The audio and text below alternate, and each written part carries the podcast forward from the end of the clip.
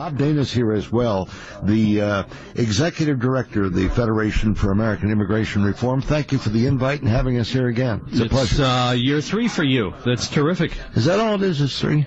I think so. This is now our 11th year of doing Hold the Feet to the Fire. Unbelievable. Yeah, this started back in 2005. Roger Hedgecock, who was a talk host at KOGO in San Diego, he got the idea back in 2005 to bring about 7 talk hosts to Washington to lobby their representatives on the immigration issue. And he had the idea, and he also broadcast.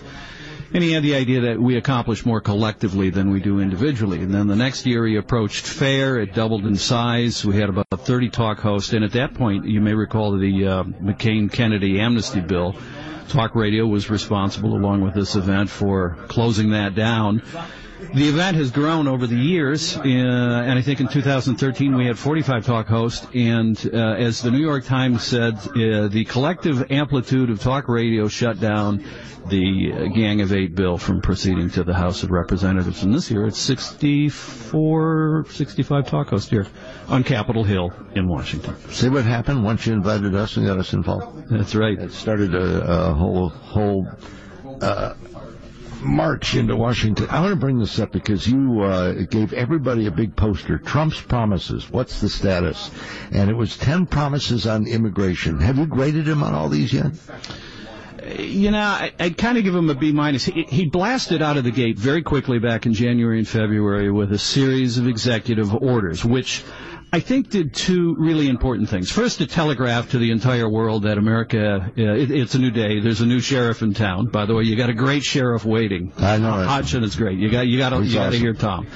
But I think it telegraphed to the world that it's a new day, that we are serious about enforcing our laws and securing our border, and that we are taking very seriously our national security threats. In the aftermath of that, we watched the border crossings plummet. Whether or not that is a temporary condition or not, I'm not sure. Well, see, that's the other question. Brandon Judd, the head of the Border Patrol Union, was here earlier, and he said, yeah, it dropped earlier this year, but last month it started going up again. So we got to be really, really careful.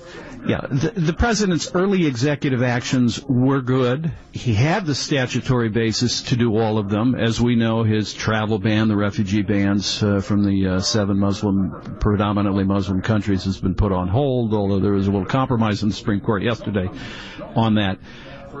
He's slowed down a little bit because the media has him up against the ropes. The media, the elites, are bound and determined to topple this presidency. So you got the media against him and sucking the oxygen out of the room. Then, of course, you've got Ryan in the House of Representatives and McConnell in the Senate, who are bound and determined to obstruct, to delay, and complicate everything he's trying to do. The lesson here, I think, is the early executive action is good. Executive action is good, assuming you have the statutory authority to do it. Mm-hmm. The gold standard is legislation. The one message I think that we have moving forward is Congress has got to get on the ball. Not small ball, big ball. There's a reason the president was elected. It was not an election, it was an earthquake. And voters went to the polling and they said no to immigration for votes, no to immigration and globalization, and no massive additions to immigration to alter the electorate. So it's a new day and there's a lot of work to be done. The election of Donald Trump was not a victory in and of itself for true immigration reform. It's a starting point. We've got a lot of work to do, as we usually have. Do you think, Bob Dane, that we are witnessing a change in the threat of what illegal immigration represents to our country? Illegal immigration has certainly changed post 9/11 from a surge of people from Mexico who were coming up here for, as we understand, better economic opportunity. Right. Nobody begrudges them that, but let's do it the right way in that regard. Exactly. But then you had the gangs starting to move in and moving drugs across the border. Drug cartels, human trafficking, really bad guy, paramilitary organizations moving in. And there's, you know, not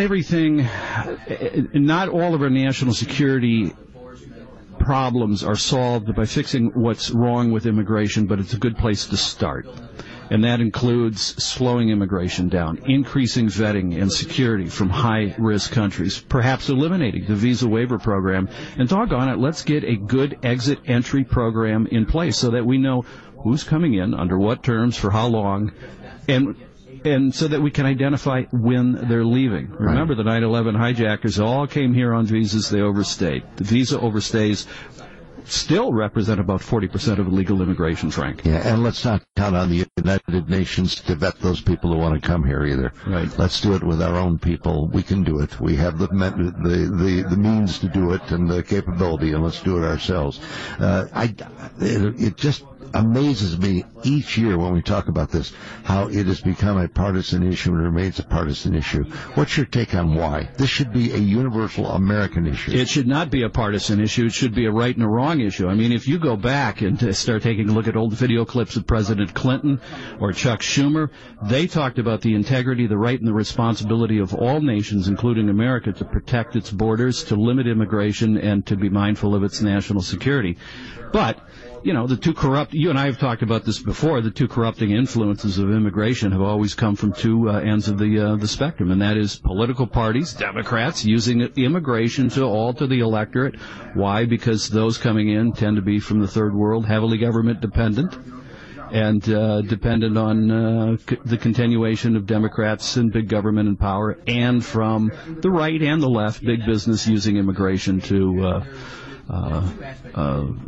really throw the American worker under the bus and erode wages. Thank you for having us again and for putting this on. I think it's very, very important. Congrats on 11 years. I got to tell you, one thing that disappointed me was the level of protester that you drew outside this morning. They were incapable of carrying on any conversation whatsoever. They must have been union protesters because they left right at the hour mark. So did they really? That's right. Well, they stopped getting paid, I guess. It's a pleasure to have you here, Frank. Thank you. Bob Dane from Fair.